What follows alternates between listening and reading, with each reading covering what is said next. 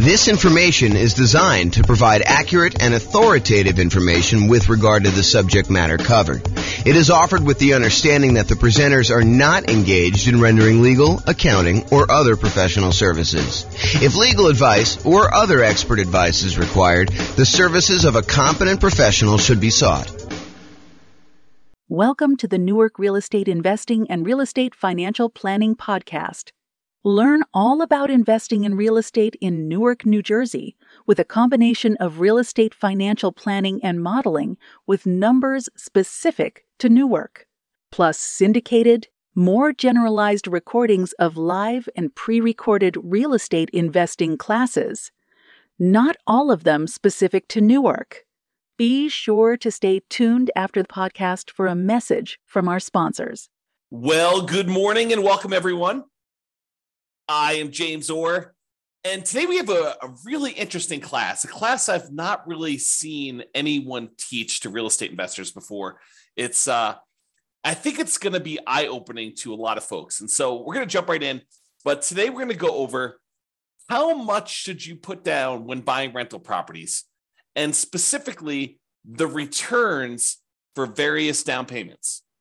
So let's jump right into it, and I'll kind of explain what I'm talking about as we go. Okay. So before we get into like the meat of the presentation, I want to kind of just admit to you that we're not just talking about down payments. What we're really talking about is the total cost to close. So the down payment that you're putting down plus the total amount that you have to close. And if I were to do this presentation again, I didn't want to kind of uh, muddy the waters with getting into these discussions of reserves and cumulative negative cash flow. But really, if I do this at a more advanced level, and I probably should do an advanced version of this, but I want to give you the basic framework of this first. I really should do this class where I'm talking about the total cost to close, plus the reserves, plus any cumulative negative cash flow you anticipate having on that property that you've set aside to make the overall investment much more conservative. Okay. Uh, we've talked about this idea in previous classes I probably need to do an entire class just on this topic.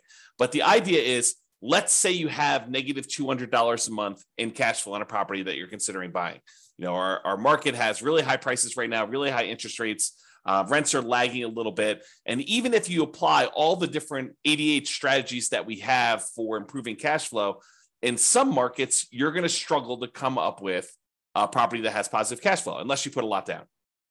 And so you may decide, hey, look, instead of putting I don't know, 20% more down in order to get this property to have positive cash flow, I might choose to set aside the amount of negative cash flow I'm going to have to cover me through when I realistically think that I'm not going to have negative cash flow anymore. And so what you do is you say this, okay, uh, I've got negative $200 a month in cash flow on this property I'm considering buying. So over the course of the first year, I have negative 200 times 12, which is about $2,400. However, next year, I think rents are going to go up about 3% or so, and maybe that's about 50 bucks. I'm going to make the math really easy and just use $50. So rents are going to go up by about $50, which means my cash flow is not going to be negative $200 a month in year two. It's going to be negative 150. And I'm doing some really oversimplified math. Yes, you want to do the actual math to do this, but I'm just kind of doing some really rough math to show you exactly how this works. So, uh, $200 a month negative in year one. Now, because rents went up $50, you have about negative $150 in year two, which is about $1,800 negative cash flow. In year three, rents go up again a little bit, about 3%, which means about $50 a month. In this case, for example, to make the math easier. So instead of having negative $150 a month, in cash flow in year three. Now you only have negative 100. You do that. So negative 100 times 12 months is about $1,200. The next year, rents go up a little bit more. You have $50 a month negative. So that's about $600 for the year in negative cash flow. And then after that, when rents go up again a little tiny bit, you have you know $50 more in rent, you don't have negative cash flow anymore. And so we could look at the next few years and say, well, in year one, we had negative 2,400. In year two, we had negative 1,800. In year three, we had negative 1,200. In year four, we had negative 600. And if we add all those together, which I probably should do that because I've used this example several times, but you know, if you go add all those together, maybe it's negative $6,000. I don't know exactly how much it is. Add them all up and find out how much it is. And so if you say to yourself, look, I have this negative $200 a month in cash flow.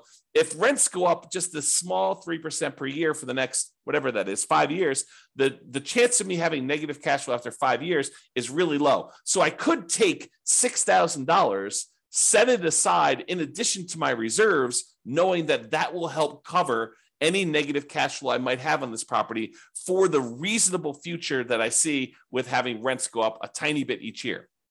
Now, with that being said, do rents always go up? No, they do not. You know, is it possible you have a tenant in there and the, uh, the you know, in order to keep the tenant in there, you don't raise the rent fifty dollars? Sure, and so it's only twenty five dollars. If you want to, if you want to be more conservative about this, set more aside. But the idea is it'll make you much more conservative, much safer to set aside the reserves you need. And then, in addition to that, counting up the cumulative, the, the additive total of the amount of negative cash flow you're likely to have until you get to the point where it's likely to be positive. And you can look at this in the world's greatest real estate deal analysis spreadsheet. Just go download the spreadsheet, realestatefinancialplanner.com forward slash spreadsheet. And you can look at this in the override section. It'll show you the cumulative negative cash flow you have on this property over whatever time period it is, and then set aside that money. Will it protect you 100%? No. Will it make you much safer than not doing this? Absolutely. And that's the idea is I want to see you stay in the game. I want to see you be successful over a long period of time, not just buy as many properties as you can. And then when you have some type of downturn, you've got these, you know, alligator type properties that you have negative cash flow on, and you're unable to hold through the down period. Okay. So before I get into today's class, we're talking not really just about down payment. What we're really talking about is total cost to close plus reserves plus those cumulative negative cash flow numbers. But now that I've gotten said that, I'm telling you, I only use down payment to do the charts I'm doing today because I wanted to keep it simple and not mess it all up with all the reserves and total cost to close and and the cumulative negative cash flow part. So in the future, I probably should do all of them together. Okay, that being said. So the question is this. How much should you put down when buying rental properties? And I think for a lot of real estate investors, it's well, how much do I have to put down? But if you have a lot to put down, it becomes a really interesting question. It becomes the question of, you know, what is optimal? What is going to be the best the best amount to put down? And and part of you start thinking about this in terms of, well, what's my overall return going to be on the amount that I have to put down? Okay? So when you start thinking about this, here are some considerations if you're going to do like a nomad strategy or a house hacker strategy where you're moving into the property and then you're ultimately going to use that property that you live in as an investment, whether that's nomading where you live in there for a year and then you convert it to a rental after a year, or house hacking where you're buying a property where you could rent out part of it, either renting rooms or you buy a duplex, triplex, or fourplex, and you're able to rent out the other units. Like whatever strategy you're doing where you're doing as owner occupant, owner occupant interest rates are better than non owner occupant interest rates and significantly better. So if you're going to move into a property and live there, the interest rate you're going to get from a lender for putting the same amount down is going to be better than if you put the same amount down as a non-owner occupant. If you bought it as an investment property where you did not plan to move in. So imagine you're putting 20% down in the property. The interest rate you get for putting 20% down if you're moving into the property is better than if you're putting 20% down and not moving into the property and buying it as an investment. So there's an advantage to move in in terms of interest rates. And we're going to show you some charts related to that here in a second. Okay. In addition to that, the percentage down payment you put down can have a significant impact on your interest rate as well. And this, I think, makes sense to a lot of people. If you put only 5% down, the interest rate is probably going to be higher than uh, someone who puts 20% down. And why? I think one of the reasons why is there's added risk to the lender. And the lender says, hey, look, for this added risk, I want a higher return on my money because there's a chance, a better chance that you are going to be foreclosed on. That you're not going to make the payments, you're going to walk away from the property, and that you're going to do it. I mean, just think about it from a, a very practical perspective. Think about it from your own perspective. If you put nothing into a deal, if you put nothing down in the property, you have nothing to lose except your credit score and reputation by walking away from the property. You know, so I think a lot of folks are like, I have nothing, I have no money invested in this deal. If I walk away, I didn't lose any money. I just don't have the property anymore. And yeah, I got bad credit, but maybe I didn't have good credit to begin with, right? So the thought is you put 20% down, now you're much less likely to walk away from the property. And from the lender's perspective, they have a cushion of equity where if you walk away, they could sell the property even at a discount and probably get all their money back or most of their money back. And that's why they like you putting 20% down. Okay. So whether you decide to own or occupy or you don't own or occupy and you buy an investment property, the interest rates vary based on that. And the amount you put down percentage wise impacts the interest rate as well. Now, some returns, remember there's four returns when we buy investment properties plus reserves, but there are four primary returns when we buy investment properties. We talk about this when we talk about my return quadrants. Appreciation, the tendency for property values to increase over time. That's what appreciation is. The tendency for property values to increase over time. Cash flow, the amount of cash flow you have. You take all the income on the property minus all the expenses on the property. What's left over is your cash flow. So the cash flow on the property, your debt pay down, how much you're paying down on the loan with each payment that you make over that whatever time period you're measuring. And then finally, the tax benefits of owning that rental property, what we like to call cash flow from depreciation. It's really your depreciation benefit times your tax rate tells you approximately how much you're getting back in taxes by owning that rental property. Okay. So you have all four areas of return. Now, what's interesting is if you think about how many dollars of appreciation you got, you know, how much, how many, how much in dollars the property went up in value, or how many dollars in cash flow you got for the year, or how many dollars you paid down in the loan, or how many dollars you got back in terms of cash flow from depreciation. Some of those returns change depending on how much you put down. For example, if you put more down, you tend to have more cash flow. Think about it from the extreme. If you put nothing down on a property, your cash flow is going to be lower than if you put down 100% and you bought the property all cash, right? Just look at the extreme example of that.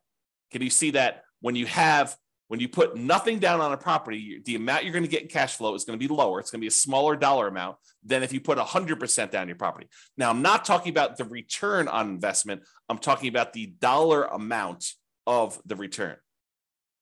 There's no division by how much you had to put down. We're going to talk about that in a minute.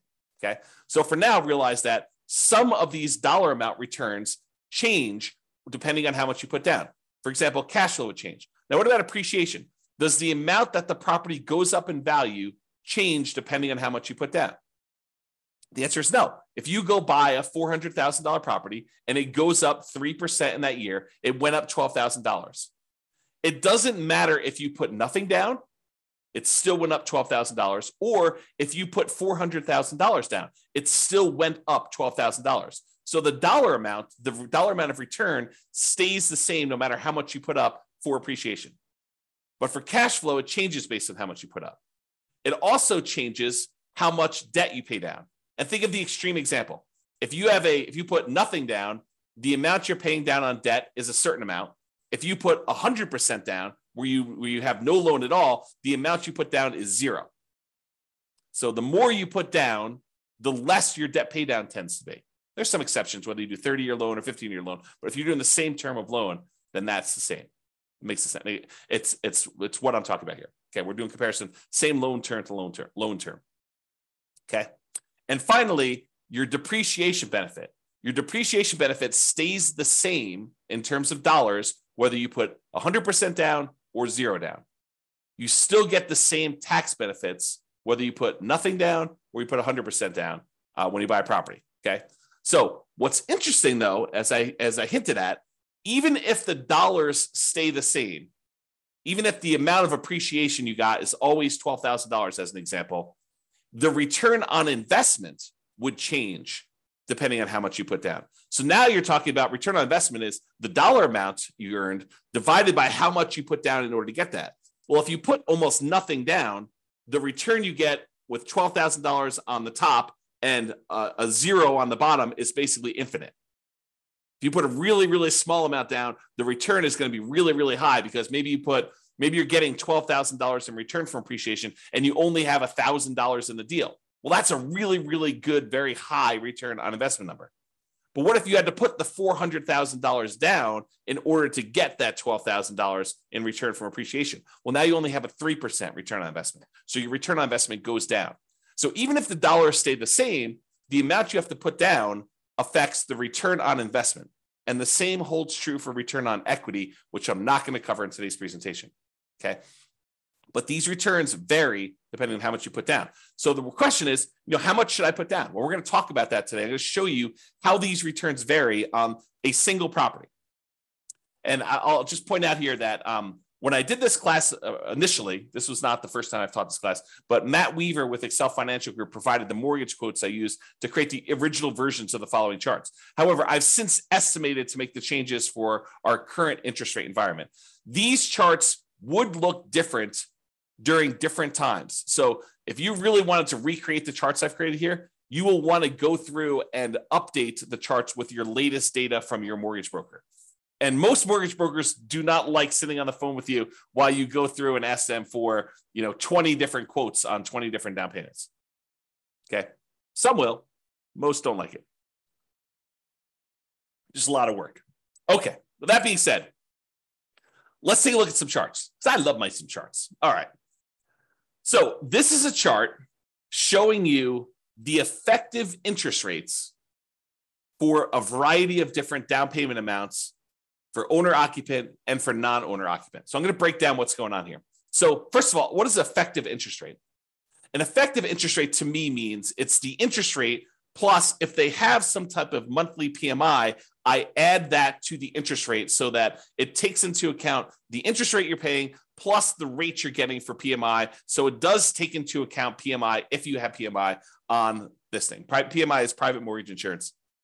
So it's the it's the extra insurance you pay to protect the lender in case you default. And we usually have that if you put less than 20% down to buy a property. Okay. So effective interest rate is the interest rate with PMI in there. And, and we've we've plotted these by down payment. So on the left-hand side is 0% down. These are our nothing down loan programs. And then we increase until we get to the point where we have 100% down, which there is no 100% down interest rate because you don't have a loan at 100%. So that's why there's no data here for 100%. Okay. The red line are your owner occupant rates. Your blue line are your investor or your non owner occupant rates. And the first thing I want to point out, as I discussed on the previous slide, is the non owner occupant rates are all higher than the owner occupant rates by quite a bit. There's a pretty good gap between all of these. And the gap is not universal, meaning that sometimes for a certain down payment, for example, this 15% down payment loan, the gap looks just visually looks larger to me than the gap between a 30% down loan. So sometimes the difference between an owner occupant loan and a non owner occupant loan is greater than other times. Another way of thinking about that. Okay. And you'll also notice that we don't have any less than 15% down non-owner occupant loans because we're talking about traditional financing or not anything creative or, or owner financing or something like that. Okay. So these are traditional loans. So you'll notice that the lowest down payment we have for non-owner occupant is this 15% down one. All right. So let's go over and look at this thing. So we basically have on the on the owner occupant one, we've got two nothing down loan programs. I plotted USDA and VA. And I think VA is the lower one. Hard for me to tell. Oops. Yeah, I can't quite tell. So I think VA is the lower one of the two, though. And so you can see the difference in the rates for these nothing down ones. And what's interesting is the nothing down ones look like they're even better rates than the ones with low down payment, partially because the VA one, especially, has a funding fee. And so instead of paying monthly PMI, you're paying the fee upfront as a funding fee. Okay. All right. So we've got these two nothing down loan programs. Then we bounce up here to the 3% down conventional loan program, which you can see where it is right there. And then the next one is this 3.5% down FHA loan. And so that one, as of right now, when I got these quotes, that was a little tiny bit lower than the conventional one with PMI. And the FHA one had their PMI added in too. So it does the poll, all of them take into account the PMI. All right. So FHA looks a little tiny bit better than this 3% down or the 5% down. So you may say to me, although this is not the class about this, but I will mention this to you because I think it's important to realize this. So you think to yourself, hey, so why would I ever do a 3% down conventional or 5% down conventional when I could just do the 3.5% down FHA and it looks better? Think about it. Why would you why would you voluntarily take a slightly higher interest rate conventional 3% down or conventional 5% down loan when the FHA one has got a little bit lower rate. It's because FHA PMI, the mortgage insurance premium, which they call MIP, but the mortgage insurance premium for FHA never goes away. It stays with you for the full 30 years of the loan. whereas the conventional PMI goes away when you get below 80% loan to value. So you do have a slightly higher effective interest rate on the conventional loans, but it's only for a few years until you pay down the loan below 80% loan to value. And then it drops off. And then the interest rate's probably better. We'd have to go check, see what the, the base rates are for those, what, what the rate is without uh, PMI. But that's one of the reasons why you might voluntarily take the higher interest rate for a shorter period of time because you have a little bit of pain up front, but then that goes away without having to refinance out of the loan. Where FHA, you need to either uh, change loans, sell the property, or uh, refinance and get rid of that PMI uh, by doing a different loan type. All right, then continuing on here. So the interest rates then drop off with the more you put down. So it's a little bit less if you put 10% down, a little bit less if you put 15% down, a little bit less if you put 20% down. And then there's a pretty big drop off going from 20% to 25% on the owner occupant loans. Then a little drop to 30, little drop to 35. Looks like they're pretty much the same going across here to 40 to 50, little drop to 60, maybe the same for 70, and then a little increase for 80 which I think is because the amount you're borrowing is getting smaller. And then the lender's like, hey, look, I want you to, uh, you know, because the loan's so small, we have to charge a little bit more for that. And then it goes up when you get to 90% for what I believe is to be the same reason. I don't know the reasons why these all go up. This is just what they are. Okay. So realize that the curve is not linearly down. It, it, it changes. It changes differently based on how much you're putting down there. Okay. Then on the non-owner occupant ones, we have a really high interest rate for the 15% down. It drops off pretty significantly when you go from 15% to 20%, and it drops off pretty big again from 20% to 25%. And then it has a small decline from 25 to 30. Doesn't look like there's a decline from 30 to 35. There does look like there's a decline to 40%, though it's pretty small. And then it looks like it stays the same all the way through to 70% down. Then it bumps up where it gets more expensive if you if you put 80% down to 90% down. So this is just the interest rate. We really haven't talked about like what impact this has on returns. I just wanted to show you what is changing on the underlying interest rate as we change down payment amounts. All right. Then, because I can, oh man, me and my spreadsheets. So because I can in the spreadsheet, I show you, hey, look, I assume you're buying a, I think I did five hundred thousand dollar property, but you're buying a five hundred thousand dollar property, and it's it's very similar to no, regardless of what price you're doing. But this is just a, to kind of give you a, a static snapshot. So I take the interest rate you're getting, and I calculate out what your monthly payment would be, putting that amount down and getting that particular interest rate. And now I could show you approximately what your monthly payment would be. And you could see the monthly payment for the non owner occupant, the blue line, is higher than the monthly payment for all of the corresponding uh, owner occupant ones. So the thought is if you can get an owner occupant loan, if you're willing to do nomad or house hack, you're going to have an advantage in monthly payment, which is going to result in you having slightly higher cash flow with the same strategy. Right. So if you do owner occupant, you get a better loan, you get better monthly payment, so you have better cash flow if you decide to put the same amount down. So in this case, the 0% down ones, they're right here. This is the 3% down loan, which is interesting because the, the monthly payment for the 3% down um, conventional financing is really a little tiny bit less than if you had put a full 15% down non owner occupant. Mind blown. So you could put 3% down as an owner occupant and have just the tiniest bit lower monthly payment than if you had a 15% down owner, a non-owner occupant investor loan, which is crazy to think about. In fact, all of the loans are cheaper than that 15% down non-owner occupant, if I'm looking at this right. Okay. All right, FHA loan is a little bit cheaper than the 3% down. Again, for that reason we talked about before. The 5% down is cheaper than the 3% down. And then this is the 10% down.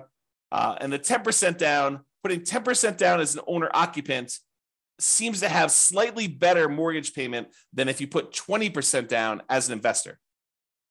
You put half as much down, 10%, if you're willing to move into the property, live there for a year, then convert the property to a rental, or if you're willing to buy a you know a house hack and you're li- willing to live in the property and do that there. Okay, so that's kind of interesting.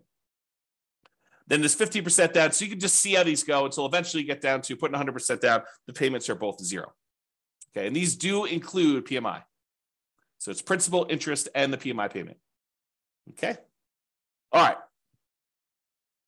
I think that's all I had to say about this chart.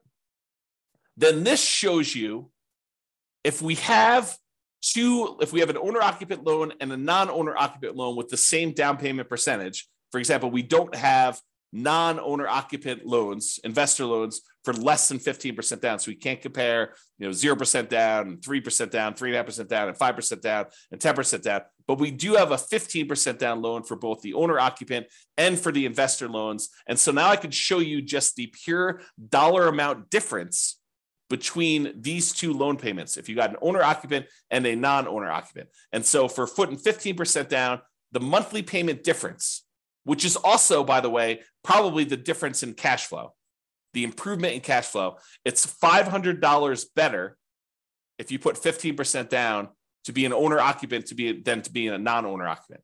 So in other words, there's a $509.68 according to this. Of course, your interest rates will vary, so it'll be different, but about $500 difference in cash flow and monthly payment if you decide to do the uh, owner occupant version of this strategy versus the non-owner occupant. That's a pretty big incentive. You know, if you want to improve cash flow, if you're in a market where it's really hard to make things cash flow, this could be a difference. This could be a difference maker. I mean, it's $500 difference putting 15% down. If you put 20% down, it's about $350 different. So it'll be $350 better if you put 20% down as an owner occupant versus putting 20% down as an investor. For putting 25% down, it's $357 different. For putting 30% down, it's 331. For putting 35% down, it's 332. For putting 40% down, it's 282. For putting, and these are getting smaller. The differences are getting smaller with the more you put down, with the exception of being 80%, which, you know, for all I know, there could be some really weird, wacky, you know, kind of thing that happened when you're doing that. So the overall trend, though, is the more you put down, the smaller these differences are going to be in monthly payments, which you'd almost expect anyway because you're borrowing less. So you'd expect the differences to, to kind of scale that way anyway. Okay. So you can see now this difference between non owner occupant and owner occupant and the impact that putting different down payments has on how much you'll have in cash flow. Pretty significant. All right. So we talked about this idea that return in dollars is different than return on investment. So we're going to first start by looking at return in dollars for a variety of down payments. And remember before, I told you about the four different areas of return. You have appreciation, the tendency for property values to increase over time. You have depreciation, which are those tax benefits of owning a rental property. You have cash flow, which is all the income you have on the property minus all the expenses, including your um, you know, principal and interest, your mortgage payment, your taxes, your insurance, your vacancy, your management, your maintenance. All of those things get subtracted out. So this is really true cash flow after all expenses. And then you have your debt pay down. How much you paid down on the loan during whatever period we're measuring here, usually a year. Okay. So you have those four areas of return appreciation, depreciation, cash flow, and debt pay down. And each one is shown on this chart using a different color. So appreciation is blue, depreciation is yellow, cash flow is green, and debt pay down is red. You'll notice they also match the colors we typically use when we talk about the return quadrants because these are the returns in the return quadrants that we talked about. All right. Now, what I did here is I showed you the amount. It's an annual amount from year one, assuming you can rent the property in year one, which technically you can't rent an owner occupant property in year one because it's an owner occupant property unless you're renting, you know, getting tenants in there and it happens to be the same amount you're getting for regular rent. But it shows you the amount annualized return. And I'm using year one just to make the math simpler. And it shows you all the different loan types. Right here is the cutoff, right here is the cutoff between owner occupant and then these to the right of here are investor. So you could see where they kind of like change pattern abruptly. That's where it changes from owner occupant loans. These are all the owner occupant loans, and these are all the investor loans. And so I show you the down payment amount. So these are the two 0% down ones. This is 3% down, 3.5% down, 5% down, 10, 15, 20, 25, all the way up to 100% down. And then we switch back over to investor, uh, 15%, 20%, 25, whatever it is to get through all theirs. Okay. All right. So this is what we're talking about now. So you got all these loan programs here, and it shows you the returns we're getting for various things. So one of the things I want to point out is what varies and what stays the same. I kind of covered this during the intro, but I'm going to cover it again here because you can see these charts and they look really busy. It's hard to tell exactly what's going on. So here's what is changing and what's the same. So first of all, what stays the same? What stays the same is appreciation. The property value is going up that amount no matter what you put down on it. And then depreciation. The tax benefits you get from owning that rental property are the same no matter how much you put down. Okay. So that's these two over here. And it shows you the dollar amount is the same no matter what loan program you got. It looks like in this particular case, on about a $500,000 property, which I believe is what I use for this, it's about $18,000 a year in benefit from that first year. And about $15,000 of it is appreciation, is the, the property value we're estimating is going up about 3% a year. It's about keeping pace with inflation, if you think of it that way on a $500,000 property. And then here's the depreciation benefit, the tax benefits of owning this rental property, the cash flow from depreciation, how much we're getting there. And you can see that difference there. Okay. About three grand or so. All right. Now, what changes? Well, depending on how much you put down, it varies how much you pay down on that loan. And depending on how much you put down, it varies how much cash flow you're getting. And so you can see that there's a whole bunch of these early on where you're putting 0% down or 3% down or 3%, 3.5% down or 5%, 10% or 15% down, or even 20% down for the owner occupant ones where you'd have negative cash flow with the property that I picked. In your market, it may be positive, but you're more likely to have negative cash flow the less you put down. Think of it this way What is cash flow? Well, what is negative cash flow, rather? Negative cash flow is really a deferred down payment. If you had put 100% down, you wouldn't have the negative cash flow, right? Put 100% down in the property, then you don't have a mortgage on it. The property would cash flow probably. You put 10% down, the property probably still cash flows. You put 20% down, I'm sorry, you put 90% down, the property still cash flows. You put 80% down, the property still cash flows. But the less and less you put down, the less and less your cash flow is likely to be. And so you get to the point where you put a little down and you probably start having negative cash flow. So, what is that negative cash flow? That negative cash flow is a down payment that you did not make. You're almost making the down payment monthly that you should have made to have positive cash flow. So, negative cash flow is really a deferred down payment. You're making the down payment that you should have made to have positive cash flow to begin with, but you're making it monthly. That's what negative cash flow is. Okay. So, if you put nothing down, you have a certain amount of negative cash flow that if you had put a lot more down, you wouldn't have had. So you can see here, though, how much in dollars the negative cash flow is on these properties.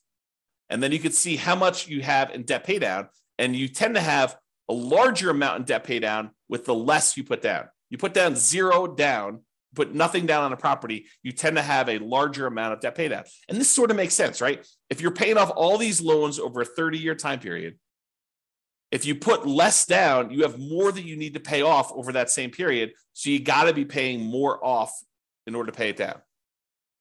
And the amount that you pay down actually does vary a little bit with interest rate. So the interest rate comes into play here too, because the higher your interest rates, the less you are paying down in debt pay Okay. All right. So you can see over time that this kind of changes. And in the owner occupant one, it goes it goes slightly positive cash flow, somewhere between 20% down and 25% down. In this example, your your city will be different. Your analysis will be a little bit different if you did this analysis for yourself. Okay. So I just did this for a prototypical property just to show you how this works. So you see over time, the amount you're paying in debt pay down goes down a little bit until finally you're paying down 100% here. And then when you get down to this 15% down loan, I think there's something wacky going on with this 100. I must have had it mislabeled or something. So ignore that one. So the 15% down one, though, you're pretty significant negative cash flow. And then 20%, 25%, 30% down. Um, it takes you a little bit more than 30% down as a non-owner occupant in this particular example in order for you to have positive cash flow. And we didn't apply any of the like 88 strategies to improve cash flow on this particular one. We just pulled the property out and I just used some really rough numbers. Okay. So you kind of get a feel though of how this works. But eventually, as you start putting more and more down, the amount of cash flow you have increases and the amount you're paying on debt actually goes down when you do that. All right. So this shows you a zoomed in version of that appreciation and depreciation one where the returns are the same. No matter how much you put down, the, the dollar amount of returns from appreciation and the dollar amount of returns from depreciation are exactly the same. And then these are the ones for the cash flow and debt pay down, just zoomed in so you can see them a little bit better. Okay. And again, this is the dollar amount of return. Okay.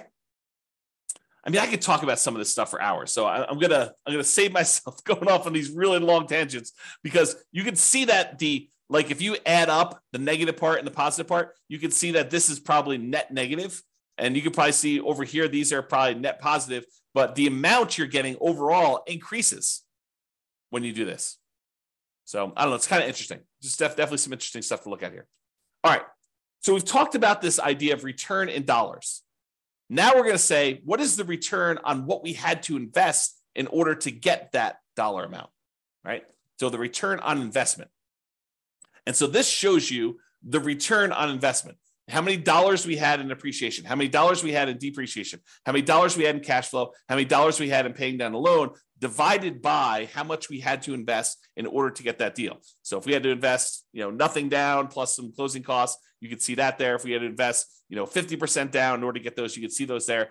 And you'll notice what happens is when we have very little in the deal, like 0% down plus some closing costs, you'll see that the returns look really, really, really high, right? Like the return here, um, not including cash flow, because cash flow is negative, is over 500% for the two nothing down loan programs. If you subtract out whatever, whoops, subtract out whatever the negative ones here, you know, it's probably in the 350% return range.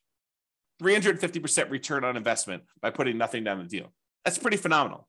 And, and you're putting nothing down the deal, but you have some closing costs, which is why it's not infinite. For those that are wondering why it's not infinite. Okay. Then you have this three and a half percent down, or three percent, three and a half percent down, and those are still pretty significant. You know, probably pushing over 100 percent uh, before you have the negative cash flow here. But you can kind of see those returns. But it's really hard to see what's going on here. So, in order to make it easier to see what's going on with all of these other ones, I'm going to remove anything less than 15% down. So, this is the same exact chart showing you the return on investment return amount, the percentage return on investment for each of the four different areas. But now I've removed anything less than 50% down so that we could see what's going on with those. They were just compressed before and it was really hard to see. So now I'm going to show you what's happening with the 15% down. So here's what we've got going on. And I'm going to just use one or two examples here. So on the 15% down, owner occupant, you're moving into the property. You've got some negative cash flow here. The negative cash flow return looks like it's about negative 7% return on what you had to put down. So if you put 15% down plus some closing costs, you have negative cash flow on this property at about negative 7% of the return of the amount you had to put into the deal in order to do that. However, on from appreciation, you've got probably about positive 18% return. And the return from depreciation, I don't know, it looks like it's just eyeballing it here. It looks like it's probably in the plus 5%. And then the amount you're paying down on uh, debt pay down is probably in that uh, I don't know, 6% or so return. So you have all of these returns that are positive, and then this cash flow, which is a little bit negative here. Now, it's important to realize a couple things. There's a reason why I separate out these four returns as different, because they have different characteristics. As one example, appreciation. Are you guaranteed to get 3% appreciation each year? No, you're not. You could get more than 3% know, there have been several years in the last five years or so where appreciation has exceeded 3% in the overwhelming majority of the US markets by a lot, right? More than 3% per year. But are there years where property values do not go up? Or maybe even just your property does not go up in value? Absolutely. Can you have a year where property values go down, where appreciation is negative? 100%. You totally can have years where your property value does not go up. Okay. So appreciation is not a guaranteed return, it's a speculative return, right? We're speculating that the market will improve and we're estimating what that might be in the future looking forward. And you give me a long enough time horizon, I'm telling you, it's probably going to be around 3%, looking back at the 100 plus years of history we have on how much properties appreciate in the United States. It's about what inflation has been, about 3%. Okay. So you give me a long enough time horizon, I'm telling you, it's going to be about that. Might your property in particular be a little bit better or a little bit worse? Sure. Might a certain market perform a little bit better or a little bit worse? Sure. Okay. but it is speculative in nature. It is not guaranteed. So this return, even though it's nice and big on here, is a somewhat questionable return. We don't really know. Now, what about this yellow area, this depreciation, the tax benefits of owning the rental property? Does it matter how the market does as to how much depreciation you get? No, it doesn't. It's a tax benefit set by tax code. So, unless the tax code changes, which does happen occasionally, but this one's been around for a while. And so, what's the best evidence that something will continue? How long it's how long it's continued in the past. Not saying that it can't change, but it's likely, I'd say better than likely, highly likely, that you're likely going to get this return. So the depreciation return is probably a pretty sure thing, not guaranteed, but closer to guaranteed. You know, as long as tax code doesn't change, you're probably going to get that. So that one is a good return there. What about this red return from debt paydown? Is debt paydown reliant on the market doing well? Does the market have to go up in value for you to get the debt paydown portion of your return? No. If you make the mortgage payments as agreed upon with your lender, if you don't default, you're getting that return. It's contractual.